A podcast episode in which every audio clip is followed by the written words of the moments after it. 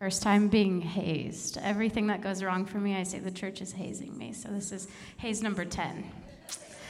Anyway, good morning, church. My name is Lexi, and I am the youth pastor here. And I am so excited to welcome you to our church this morning. Um, if you are new here, um, we have a motto that we live by, or our church mission, which is Lift Up Christ, which you can see lit behind me here.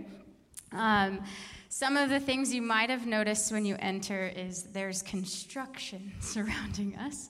So, at any point throughout the service, if you have to use the restroom, we are having people use the restrooms next to Ellipse Chapel. So, you're welcome to go use those. Um, we also have some tables to the side of us here for you to light um, a candle if you want to lift up a prayer for yourself or on behalf of others. Um, and then at this time, I'll invite Doug and Yoli to come lead us in the call of worship.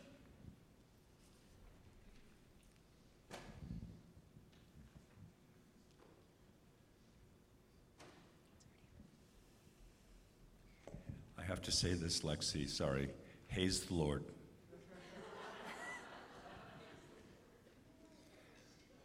Today, uh, Yoli and I are reading from Psalm 148. Praise the Lord. Praise the Lord from the heavens. Praise him in the heights above. Praise him, all his angels. Praise him, all his heavenly hosts. Praise him, sun and moon. Praise him, all you shining stars.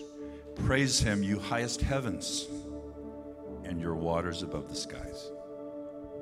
Let them praise the name of the Lord, for at his command they were created, and he established them forever and ever. He issued a decree that will never pass away. Praise the Lord from the earth, you great sea creatures and all ocean depths. Lightning and hail, snow and clouds, stormy winds that do his bidding. You mountains and all hills, fruit trees and all cedars wild animals and all cattle, small creatures and flying birds, kings of the earth and all nations, you princes and all rulers on earth, young men and women, old men and children. Let them praise the name of the Lord, for his name alone is exalted. His splendor is above the earth and the heavens, and he has raised up for his people a horn the praise of all his faithful servants of Israel, the people close to his heart. Praise the Lord. The word of the Lord. Let us pray together this morning. God, we thank you for the beauty of your creation that surrounds us. Let our hearts be inspired by the ways in which your creation is devoted in its worship to you. That we would follow the birds in the sky, the seas that declare your faithfulness and grace. That we would join alongside your creation, Lord, in our worship to you. This day we acknowledge that you are our creator, our sustainer, our redeemer our God.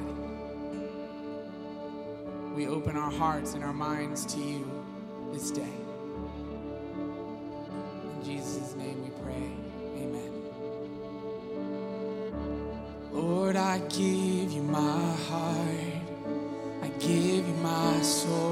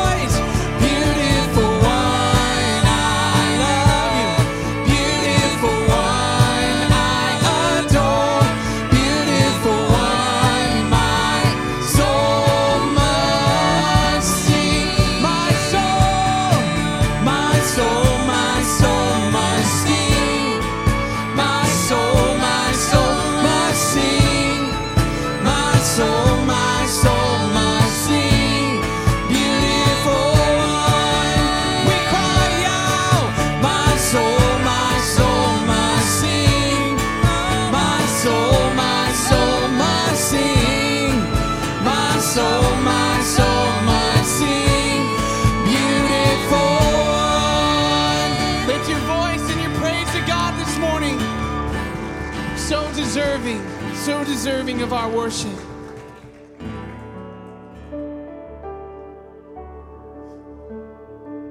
We follow along with creation this morning that we would lift the praise of the name of the Lord.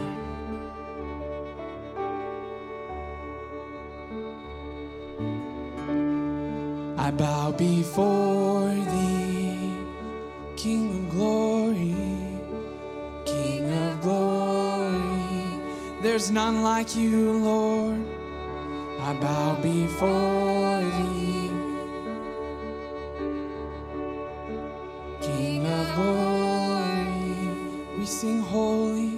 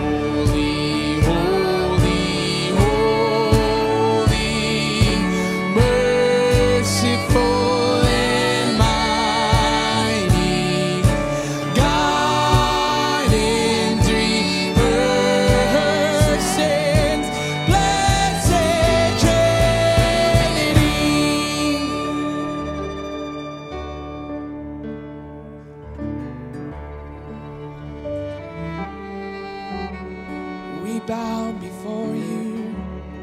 I bow before thee. Sing King of glory. King of glory. I bow before thee. Surrender your life to the Lord. King of glory. There's none like you.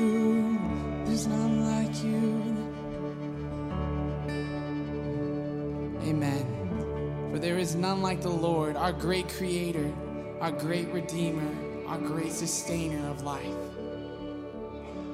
We sing and pray to you, Lord, in Jesus' name. Amen. Amen. You may be seated. Each Sunday morning, we are blessed to be worshiping alongside our children and our teens. And this morning, we would like to just give instructions uh, after we give our prayer as a church over our children as they are being shaped and molded and formed by Christ. And our teens, as they go and they study scripture alongside our youth pastor and other teens. And so these will be the instructions for kids and teens. You'll follow Lexi and children. You'll do the same thing you do every Sunday. No complaints from here. You're doing a great job. Um, let's go to our prayer this morning and pray this over our children and our teens.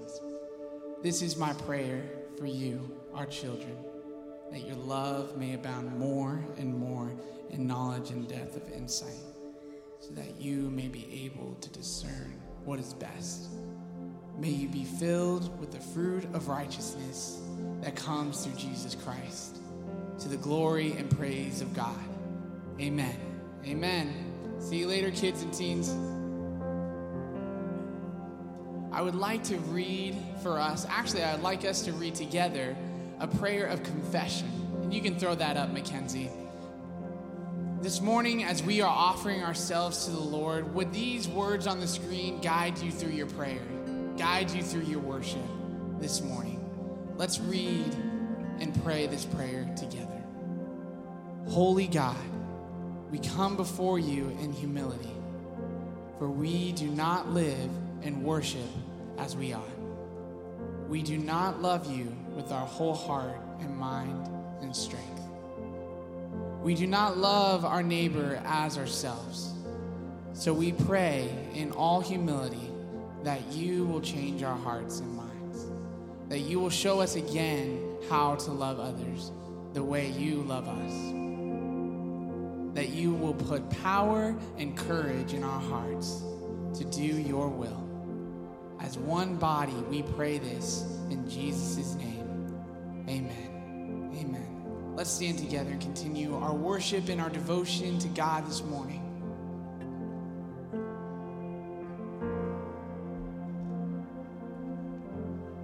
When the music fades, all is stripped away, and I simply come. Longing just to bring something that's of worth that will bless your heart. I'll bring you more than a song, for a song in itself is not what you have required. You search much deeper within through the way things appear. You're looking into my heart. I'm coming back to the heart of worship, and it's all about you. It's all about you, Jesus. I'm sorry,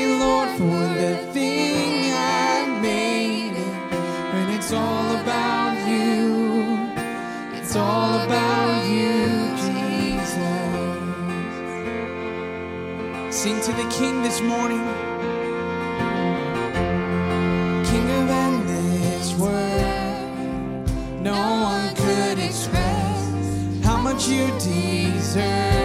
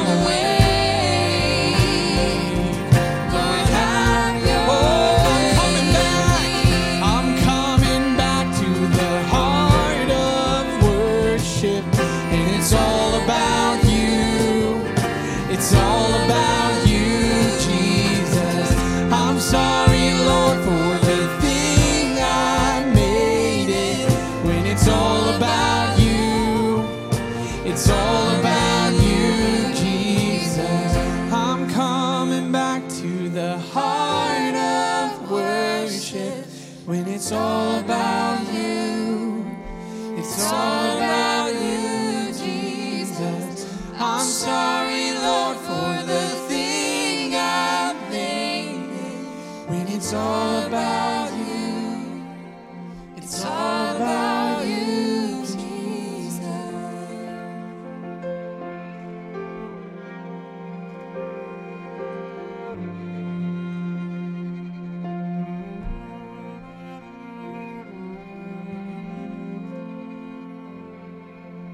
Lord, in the ways in which we have caused separation from you, the ways that we have convinced ourselves that we are following what you want us to follow, that we're devoting our lives to the things in which you call us to devote ourselves to, and the way in which we try to control what our own will is, God.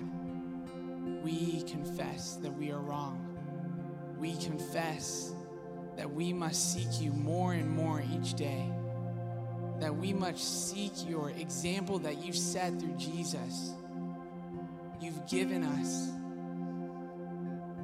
an example to guide our lives in love and grace that you offer us. So, Lord, as we live on in this life, help us, help us, help us to seek you more and more.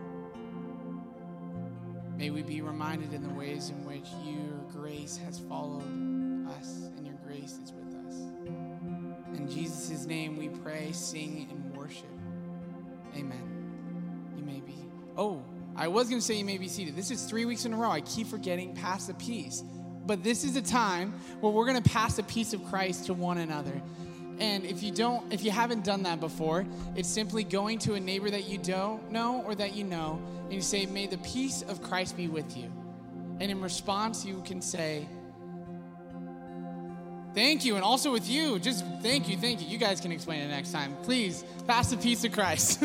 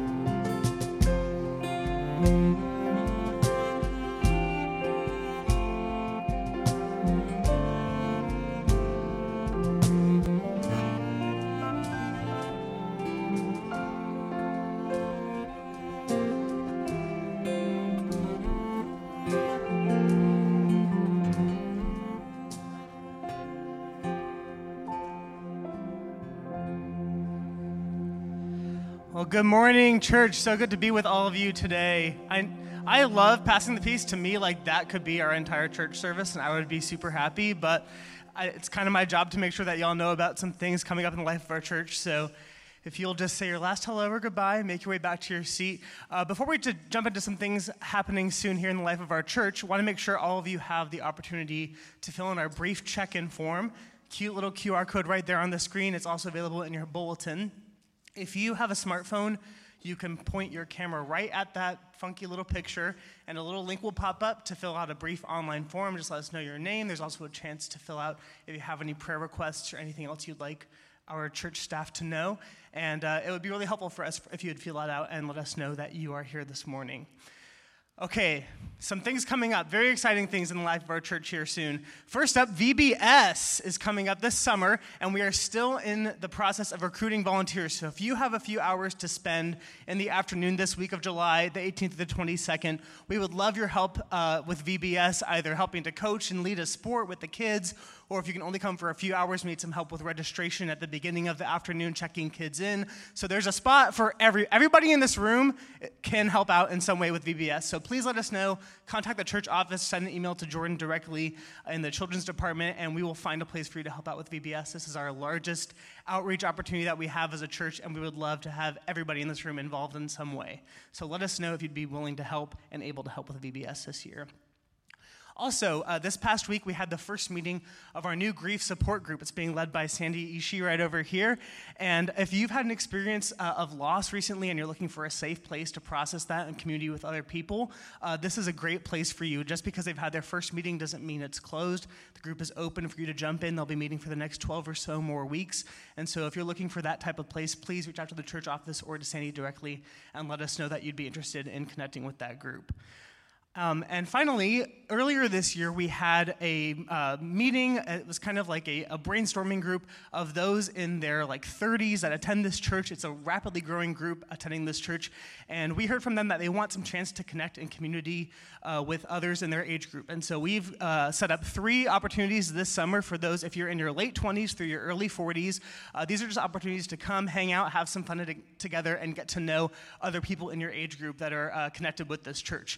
And so coming up here at the end of May on a Saturday, we're going to be hanging out at Shelly and Dave James' house. And then there's also opportunities on a Wednesday evening uh, in June and a Sunday evening in July. So mark those dates on your calendar. If you're in that age group, we'd love to come uh, have you come hang out with us and, and get to know you. All right, for our last announcement, I'm going to invite up a very special guest. Please join me in welcoming Heather Hayes Hang.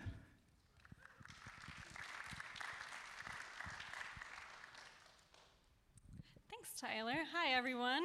Um, as Tyler said, my name's Heather. I am a part of the Creation and Advocacy Committee, and I am here to tell you a little bit about us and also to invite you to join our efforts. Um, so, if you don't know us, we are a group of your church members who care a lot about a myriad of justice issues, whether that's um, dismantling racist systems, trying to pre- protect our ecosystems. Um, oh, so many things. Um, working in, um, I, I wrote a piece of paper uh, for a reason, because I was going to forget stuff. um, caring for the physical needs of refugees and bringing food to those who cannot afford it, and just so many other things. So, a few of our members, uh, past and present, are myself, Katie Jacobson, um, Ashley Johnson, Dan Warner, uh, Liliana Reza, Rebecca Laird, Judy Lubinsky, um, Morgan Tucker, Lindsay Hall. I think I got uh, Michelle Shoemaker. Again, I wrote this down for a reason. Um, and then some examples of the things that we have done are we, re, we create the Readventing Christmas Guide each year. Um, during the pandemic, we hosted an anti racism series, a book club, and a film series. Um, Pre pandemic, we introduced actual reusable utensils at Wednesday night dinners, and we partnered with PLNU to um, have congregants bring food waste so that they can compost it and use it in their community gardens. Um, we also invited Sister Helen Prejean, who advocates against the death penalty, to speak with us. So, just that's a few examples of the myriad of things that we do. Um, and again, this morning, I want to invite you to join us. And that can look three different ways, and I'm sure there are more. Um, one is that you could join our committee. Um, two is that if you are looking for an organization to volunteer at, I am positive that someone in our committee knows some organization in whatever field of justice you want to work in, so we can connect you with that. Um, and then third is that uh, if you're already doing great work, which I know so many people in our congregation already do a lot of putting their love into action, if you want that work highlighted, um, we can also help you with that. We have I email Tyler on a regular basis about announcements, so we can um, help uh, amplify the work that you're doing. Um, and I just want to also just highlight how important this work is. Throughout the Bible and history, God chooses humans again and again to do the work of bringing the kingdom of heaven to earth. Um, he is obviously very intentional about these partnerships. It demonstrates to me that that work is a required part of our um, life as Christians. And so, um, I hope that you join us. Um, we invite you to join us, and this work can't be done without you specifically, each one of us specifically, but then also all of us in community. Um, this is community and individual work, and I hope that you join us in whatever capacity God has called you. Thanks, Tyler. Thanks so much, Heather. Okay, I know I said that was the last announcement, but I gotta rewind a little bit. There's one more thing I need to make sure everybody in this room knows about. It's only a couple minutes past 11, which means everybody in this room that's el- eligible to vote in our church board elections will have received their email with their a link to their online ballot. The link is specific to you. You can't share it with anybody else. Uh, you can open that link and vote in this year's uh, church board election online. If for any reason you don't receive that link and you think you should have, contact us at the church office. We'll help you figure it out. We'll also have paper ballots available next Sunday uh, before and after the service if you prefer to vote using that method. You'll hear a little bit more about church board elections uh, in this service, and then you can also pay attention to our weekly emails with some updates about uh, that election process. But just so you know, voting begins today, and uh, if you're eligible, check your email for the link to your online ballot. All right, with that, let's continue with our worship this morning. I'm going to invite uh, Brenda forward to play. Oh, she's already here. Take it away. Good morning. I just wanted to share a word before I start. Um, I don't know about you, but oftentimes I'm uh, tempted to feel like I'm not enough and struggle with that. And it's easy to forget the sacrifice that was made for me and that through Jesus I am enough. And I would uh, like to offer this up as my prayer and also my prayer for each one of you and all of us together that we find a resting place in Christ this morning.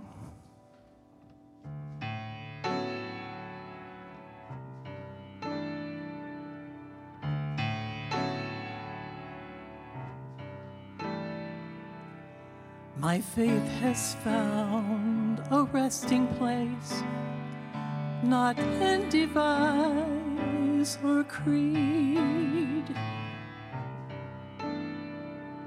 I trust the ever living one.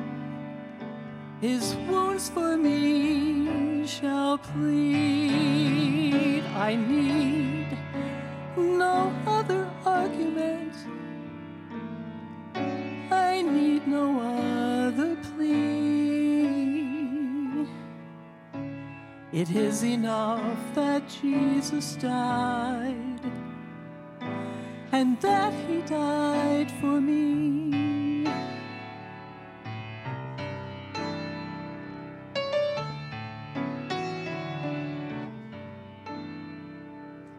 Enough for me that Jesus saves. This ends my fear and doubt. A sinful soul, I come to him. He'll never cast me out.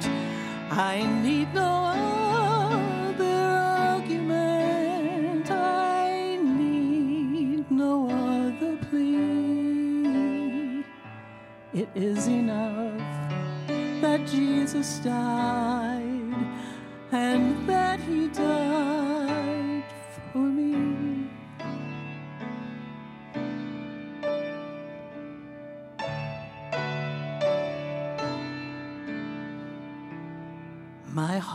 heart is leaning on the word, the written word of God. Salvation by my Savior's name, salvation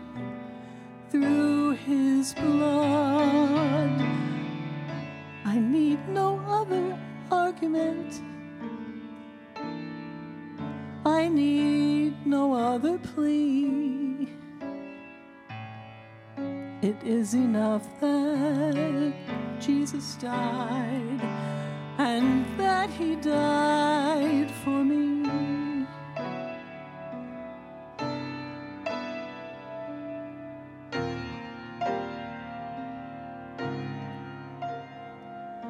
My great physician heals the sick, the lost he came to save. For me, his precious blood he shed. For me, his life he gave. I need no other argument. I need no other plea. It is enough that Jesus. Jesus died and that he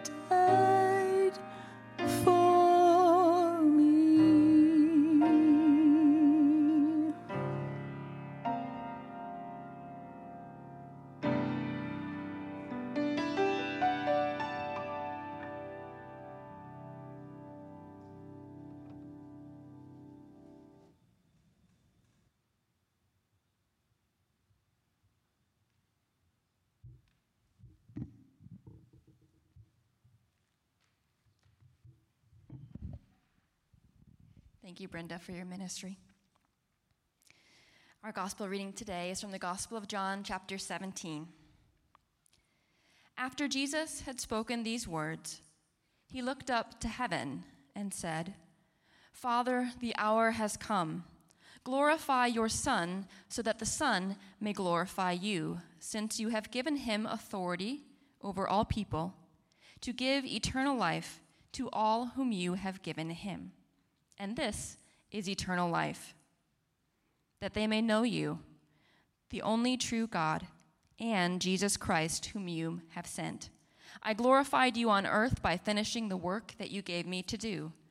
So now, Father, glorify me in your own presence with the glory that I had in your presence before the world existed.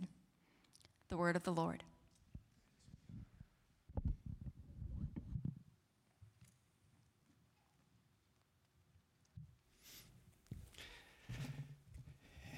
Amen. Thank you, Stephanie. Before we move to that word, I'd like to invite Becky up. Becky Havens has served on our church board for several years, and we want to talk just a moment about the importance of the church board. And we use these times of interview as we're coming out of pandemic to get to know each other once again.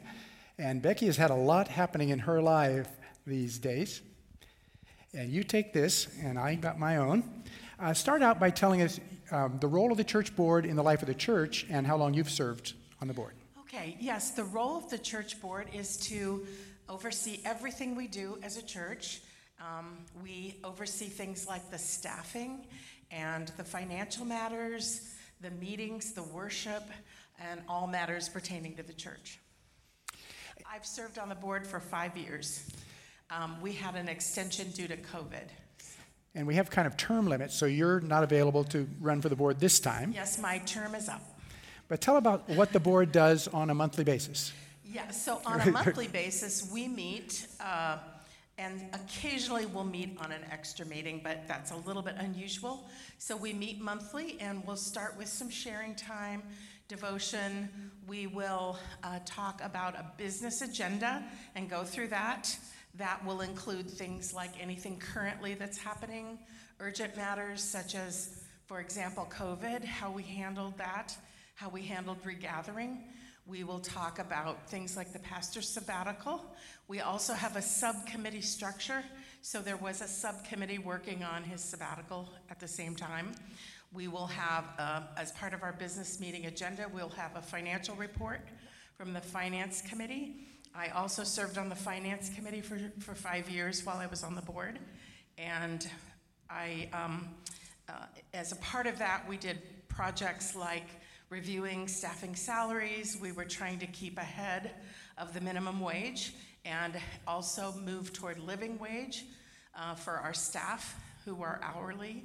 And then um, we did things like um, facilities development and uh, repairs, things like that, um, all matters pertaining to the finances of the church. So we'll have a financial report during the mon- monthly board meeting, and then we'll also do things like um, have committee reports from the other subcommittees. We will um, oversee any ministerial licensure processes that are happening that our church is supporting.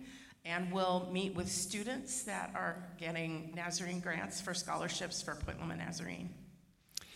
Okay, as Tyler mentioned, uh, we can vote electronically all week or we can vote uh, in paper ballot next Sunday morning. Why is this election important for a church?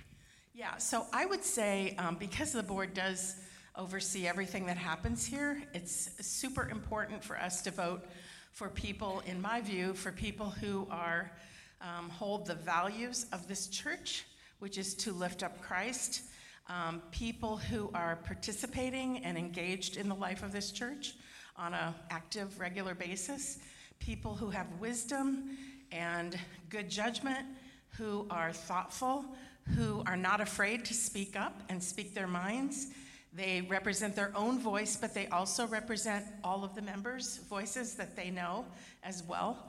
And, um, and then in the end, they want to do what's right for the best of the church. And Becky, this has been a pretty momentous week in your life as you retire from teaching at Point Loma Nazarene University. Tell us how many years that has been and what the plan is now.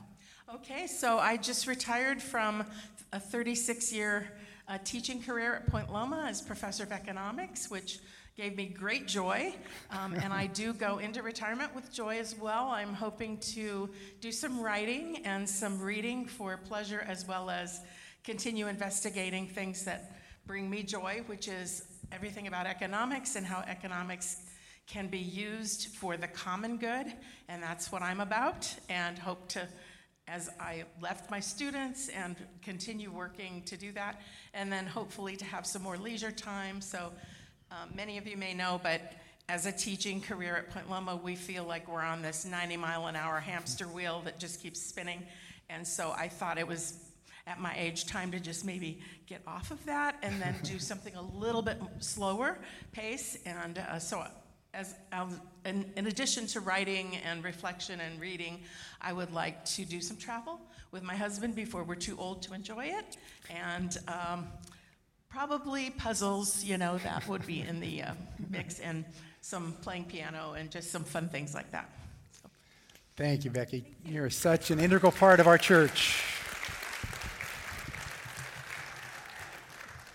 And as part of that, she mentioned our uh, sabbatical for Pastor D in the midst of that. This is your weekly reminder to be praying for D and K every day. As we are praying our way to Pentecost with Nazarenes around the world, we're also praying for our leaders as they find this time of Sabbath rest and renewal uh, as our leaders. Let's pray as we come to God's Word. Father, I pray this morning that you would quiet our hearts and open our minds to what you have to say to us from your word in this prayer. Thank you that that prayer speaks to us as well as to the disciples who were in the room with you. We recognize the joy that we find in you, and may that joy be demonstrated in the way we come to your word. In the name of Christ, amen. Amen. This prayer in the upper room has been uh, known as the high priestly prayer Uh, of Jesus. In the next three weeks, we're going to look at this prayer in, in increments. The, the first few verses today, what Jesus says about himself, and then the paragraphs where Jesus talks about his disciples, his followers, and prays for them. And then he prays for us. He's, he lifts up all those who will believe through their message, which includes us and all those through the Christian centuries that have come to this day. And so we recognize that this prayer of Jesus is for us. But as I was thinking of this as the high priestly prayer, I was led to Hebrews chapter 4 and these verses starting at verse 14.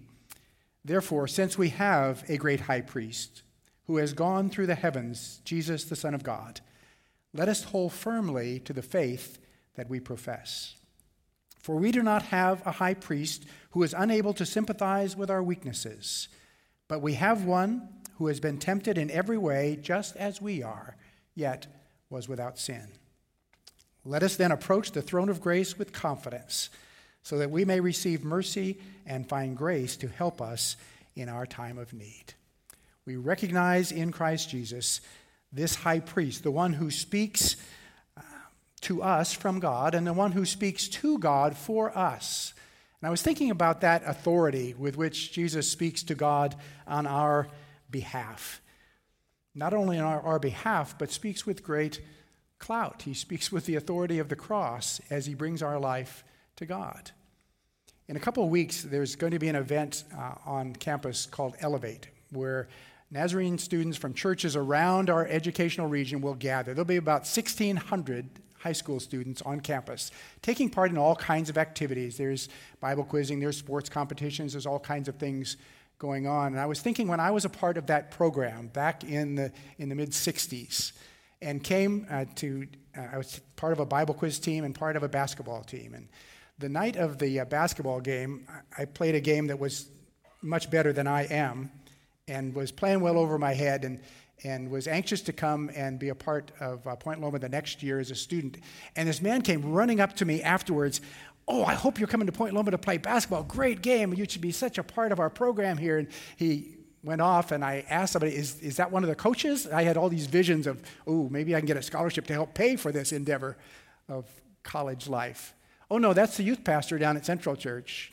That's uh, Sonny. Yeah, he. Well, it, it was wonderful to have the affirmation from Sonny, but there was no authority behind that. And so my little bubble burst of uh, athletic scholarship. And I did, you, you'll ask uh, Ben Foster next time you see him. I played on Ben's first team as a coach, and Ben will tell you that I was not scholarship material. But I was thinking how Jesus brings us before the Father, not with just encouragement, but with real authority. With this clout of Calvary, he comes and brings us before the Father, and we find this high priest speaking for us. And John, when he's remembering this prayer, being there in the room with Jesus just before he goes to the cross the next day, and how he brings his disciples and himself before the Father. And so, the setting of the prayer, after Jesus said this, said what? Okay, the whole setting of the upper room discourses, everything from chapter 13 on is included in the phrase after Jesus said this. After he had washed their feet, after he talked to them about going away, after he talked to them about the, uh, the filling of the Spirit and, and the importance of abiding in him, all these things he has said, then he lifts his eyes to heaven and prays, Father. He has taught us to pray. And most of our services, we pray the prayer he gave us to pray. We call it the Lord's Prayer. It's really the prayer he gave for his disciples. This is the Lord at prayer. This is what Jesus prays when he prays for us and for himself. And it starts with this attitude of Father. And he uses the colloquial phrase Abba, Daddy, if you will. I started thinking about all the years growing up. I never referred to my dad as Father. How are you, Father? it was Daddy, it was Dad.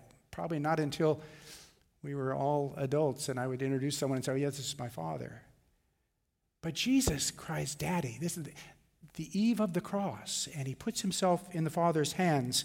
It involves three things about his relationship. There's this absolute dependence that he has upon God. He had told them here in the upper room, I do nothing apart from the Father. And then he reminded them, and you do nothing apart from me. We're involved in the very nature of God, in dependence.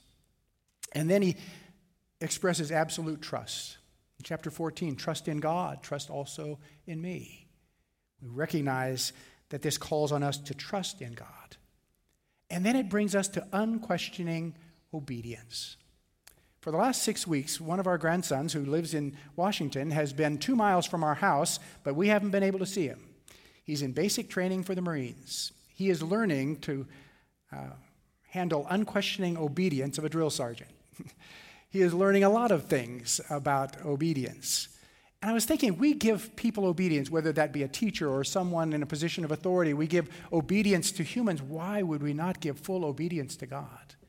He calls us to this total obedience and trusting in Him.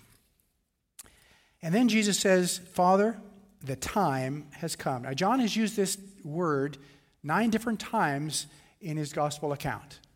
Early on, he speaks to his mother at the, the wedding in Cana. He says, What is this to do with me? My time has not yet come. He says it to the woman at the well in chapter 4. A time is coming when we will worship. He says it in chapter 7, where it says they tried to seize Jesus, but they could not because his hour had not yet come. His time had not yet come. But in these recent chapters, 12, 13, and on, he has begun to say, My time has come. Now, in Scripture, we have two words for time. There's chronos, which is chronology, the, the ongoing tick of the clock, the ongoing time that we mark with our clocks or our calendars. It is the looking at the clock saying, Isn't the sermon over yet? It's time for lunch. It is the chronology of our lives. But this is the word kairos, It is a momentous time. It is a time of special significance that Jesus calls us to. And we come here to this hinge of history. Peter would later write in the midst of Nero's persecution when Christians were dying for their faith all around him Once you were not a people, but now you are the people of God. Once you had not received mercy, but now you have received mercy. We recognize that the cross changes everything, that we move now to this time that Jesus has declared your time has come. Glorify your Son, that your Son may glorify you. It's the perfection and the triumph of love. Now, John writes, All these things are written so that you might believe that Jesus is the Christ, and by believing have life in his name. Jesus says, We have come that you might have eternal life. The gift that he longs to give to us is echoed in this prayer. And he says, Eternal life is this, in verse 3, that you might know him. Now, the Greek understanding of, of knowing was knowing about the deity studying about God. And there's danger that we would fall into that trap when we come to Sunday school classes or Bible studies, that we were study to know about God. But the Hebrew will not settle for that. The Hebrew term is to know God, to be in intimate relationship with Him. The end of the Sermon on the Mount, when Jesus is speaking about the day of judgment, he says, Many will say to me on that day, Lord, Lord, did we not prophesy in your name, in your name drive out demons and perform miracles? They think it's a pretty impressive list.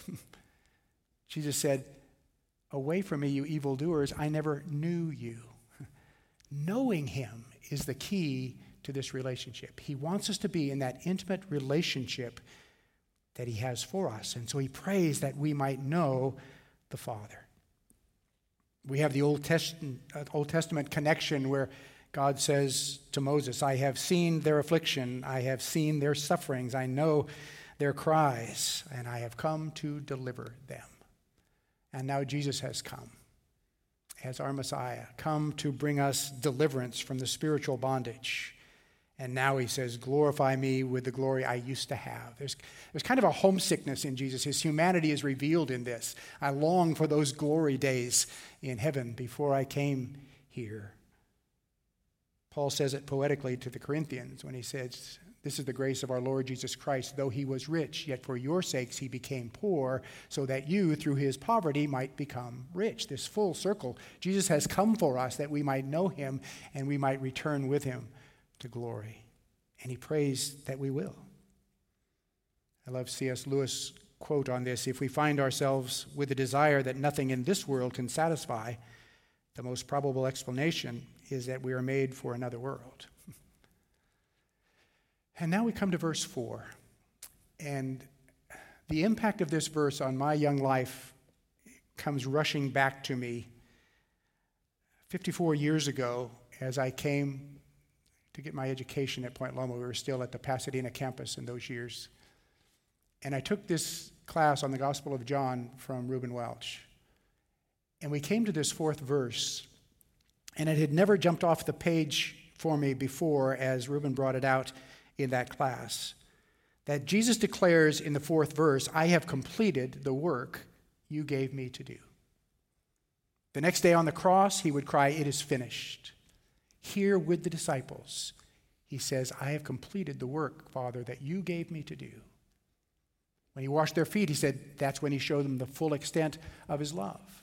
We begin to see what it is Jesus has done for us.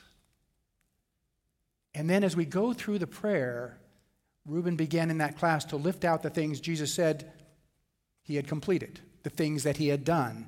In verse 6, he says, I have revealed you. In verse 8, I gave them your words. In verse 9, I have prayed for them. Verse 12, I protected them. Verse 18, I sent them into the world. Verse 22, I have given them your glory. And in verse 26, I have made you known. And my young Christian mind was saying, if Jesus has done these things, have I received everything that Jesus has done for me? And Reuben narrowed those things down to he, he had given us God's very name, his nature. He had given us the words of God. He had given us the very glory of God. He had given us the protection of God and the commission of God. And I want to make sure that I have received the things that Jesus said he came to give me. So let's just tick those off one at a time as we look at this scripture. He says, I have revealed you. That is, I gave them your name. In the Hebrew mind, the name was the very nature of the person. For us, it's our name tag. So when we see each other during Pass the Peace, oh, yes, hi, Russ. So we'll know when to answer when somebody calls our name. It's kind of a label. but for them, that's why God changes so many names in Scripture. It's to show their nature. Abram was changed to Abraham, the father of many. Jacob was changed to Israel, the one who wrestles with God. Joseph of Cyprus was changed to Barnabas, the son of encouragement. Simon was changed to Peter, the rock. what would God's name be for me? What would God's name be for you? If He was going to rename us instead of the label we go by, what would our name be? Gentle, steady, encourager, joyful, merciful, prayerful? What is your name? What is your nature? Well, Jesus said, I have revealed your very nature to them, Father. Let me turn us to Hebrews chapter 1. In the past, God spoke to our forefathers through the prophets at many times and in various ways. But in these last days, he has spoken to us by his Son, whom he appointed heir of all things, and through whom he made the universe. The Son is the radiance of God's glory and the exact representation of his being. Hmm. If you were to put your picture of God on one screen and your picture of Jesus on the other screen, the question that Jesus asked is would those pictures be different? If so, we need to listen to him. He says the picture should be the same. If you have seen me, you have seen the Father. Our picture of God is to be what we see in Jesus Christ. He is the radiance of God's glory and the exact representation of his being. He told Philip there in the upper room, If you've seen me, you have seen the Father. Who are you, Father? Moses asked him, Who shall I say is sending me? Tell them, I am is sending you. And Yahweh came to be the name too holy for them even to speak. I am that I am. And then Jesus connects himself with all of the I am sayings to this. Before Abraham was, I am. The one who brought into being what is. He invites us into this eternal nature of God, and we participate in that divine nature, according to Peter. And so we come to this revelation of himself. And it's not from a false picture of God to a true picture of God. He says in the past, he spoke through the prophets in various ways. He gave us a, a, glimpse of himself, and then a bigger glimpse of himself, and then a bigger glimpse of himself. But the full revelation of himself comes in the Son. So it's not from false to true, but it's from partial to complete. He gives us God's very nature and who he is. But then Jesus says, I have given them your words. and the Word became flesh and lived for a while among us. God's Word has been lived out in Jesus. Our words should be lived out in the way we live our lives. Words are an extension of who we are. And so we want to be true to our Word. I remember as a kid, the first time my grandmother showed me a, a red letter edition of the Bible. And I was so taken by that. You mean, oh, here's the words of Jesus are just separated from all the other words. All of Scripture is God breathed, all of Scripture is inspired, but there's something unique about the words of Jesus. Father, I've given them the words you gave me to give to them. So we pay special attention when Jesus speaks those words. In the Sermon on the Mount, he says, Live at peace with each other. Don't judge each other. Don't be anxious. Love your enemy. In your anger, don't sin. Ask, seek, knock. He said to Nicodemus, You must be born again. He says to the disciples, Be filled with the Spirit. The words of Jesus directly from God to our hearts, to our ears. Matthew 13, Jesus tells the parable of the sower. And he sows the seed, the word of God. And some of it falls on the pathway, and it's too hard a soil. It can't even penetrate. Some is fallen among weeds and it begins to grow, but then it's choked out. Some is on rocky, shallow soil and it's just not deep enough for it to take root. And some is healthy soil. What kind of soil is my heart for the words of God? For the Word of God to take root and come to fruition as I live my life. He has given us the very words of God. The third thing he says he has brought to us, he's completed. He says, I've given them your glory. And there are two words in Scripture for glory. The first is weight or substance. It seems to me we live in a day that has chosen style over substance in our celebrities, in our role models. Some are famous just for being famous, no substance to what that is about. But he says this is about the substance of God. I would recommend to you C.S. Lewis' book, The Weight of Glory. The glory of God is in his substance, his meaning, his value, who he is. Paul says to the Corinthians, what is seen is temporary, but what is unseen, that's what's eternal. Now we see through a glass darkly, but then we'll see face to face. Now we only know in part, but then we will know fully, even as we are fully known. Wow. And so we want to know the very substance, the meaning of who God is. The word has substance. I was a teenager during the 60s in the hippie culture in Northern California. And the common vernacular of the hippies in that time, if something was really seemed profound in whatever state of mind they were at the time, they would say, Wow, that's heavy. they were close to Jesus' prayer. This is substance. This is heavy. This is weighty issues. These, this is the truth of God that is revealed to us, the very glory of God in who He is. We can build our life on the eternal substance of God. Then we keep from building it on our own strength. Paul said, All the more gladly I'll boast of my weaknesses that the power of God may rest on me. It's not our strength, it's His strength. Well, the second meaning for glory we see in, in Scripture is the Shekinah, the shining, the radiance of God's glory. It's hard to define, it's this glow, but have you ever met someone and you were just sure they were a Christian before they even told you their story? There is a glow about them. We should have that glow about us. That's part of what it means to share this glory of God with our world. Where do we get our glow?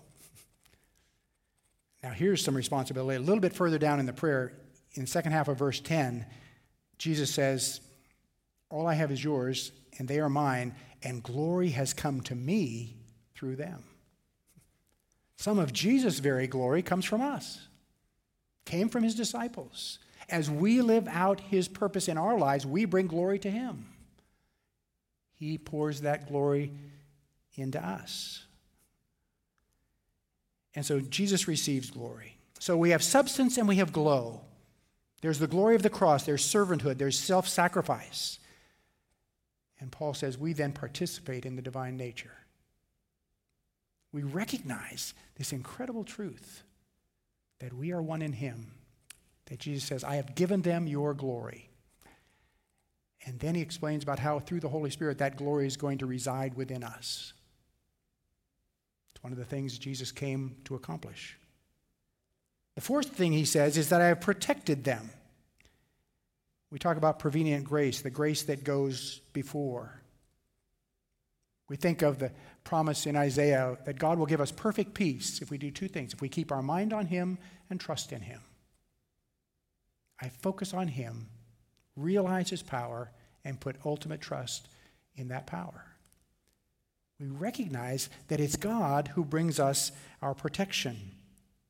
Post 9 11, we established the Department of Homeland Security. Is that where I get my security? I'm on Social Security now. Is that where I get my security? Or is my security in Jesus Christ? He said, I have protected them. It's built into the Lord's Prayer. Lead us not into temptation, but deliver us from evil. He says it in this prayer in the 15th verse. I pray that you, not that you take them out of the world, but you protect them from the evil one. We recognize that He is with us in the midst of the world where we are, and yet protected by His love. I want to find my protection in these verses from Philippians chapter 4. Rejoice in the Lord always. I will say it again rejoice. Let your gentleness be evident to all. The Lord is near. Do not be anxious about anything, but in everything, by prayer and petition, with thanksgiving, present your requests to God. And the God of peace, which transcends all understanding, will guard your hearts and your minds in Christ Jesus. That's where our protection comes from. That's where our security lies. Finally, brothers, whatever is true, whatever is noble, whatever is right, whatever is pure, whatever is lovely, whatever is admirable, if anything is excellent or praiseworthy, think about such things. Whatever you've learned or received or heard from me or seen in me, put it into practice, and what? The God of peace will be with you. We begin to recognize that these are the things Jesus has given to us. And the final thing Jesus says is wrapped up in what he came to do, in what he's accomplished. He said, I have given them your purpose, your commission. He would say in these 40 days between the cross and his ascension, Tarry in Jerusalem, and you'll be filled with the Spirit. And when you are filled with this power, you will be my witnesses. On the Mount of Ascension, he says, All authority has been given to me, therefore go and make disciples of all nations. He gives us purpose for which we live. The reason we breathe every morning when we open our eyes and say, Okay, Lord, this is your day. What am I to do in the midst of this day? Oh, I am to live for you. You have given me purpose to share the good news with those around me. He says we have been set apart for a holy purpose. Jesus had trained his disciples. He had sent them out two by two. At one point, 72 followers. He divided them up and sent them out. He says, You have purpose in this world. Go and share that purpose. And Jesus says in this fourth verse, He has completed His work by giving us these things the very nature of God, the words of God to our hearts, the glory of God, that His substance, that His glow would belong to us, His protection, and His commission. And so I ask myself, have I received what He came to give? Before that class with Reuben that day, if somebody would have said, Well, why did Jesus come? Oh, to die for my sins. He died on the cross. And maybe just kind of leave it there in my naivety as a young believer. But he says there's, there is that, of course, and so much more that he has revealed to us and that is ours for the receiving. Let's just spend some time before we pray the benediction in, in silent prayer and just be taking some inventory as we pray. Have I received all that he has for me? Well, the answer is not yet, because he's still revealing, he's still giving. He's filling me and he continues to fill me. He is using me and he will continue to use me. But I long for more of him. Let's just pray silently and I'll close.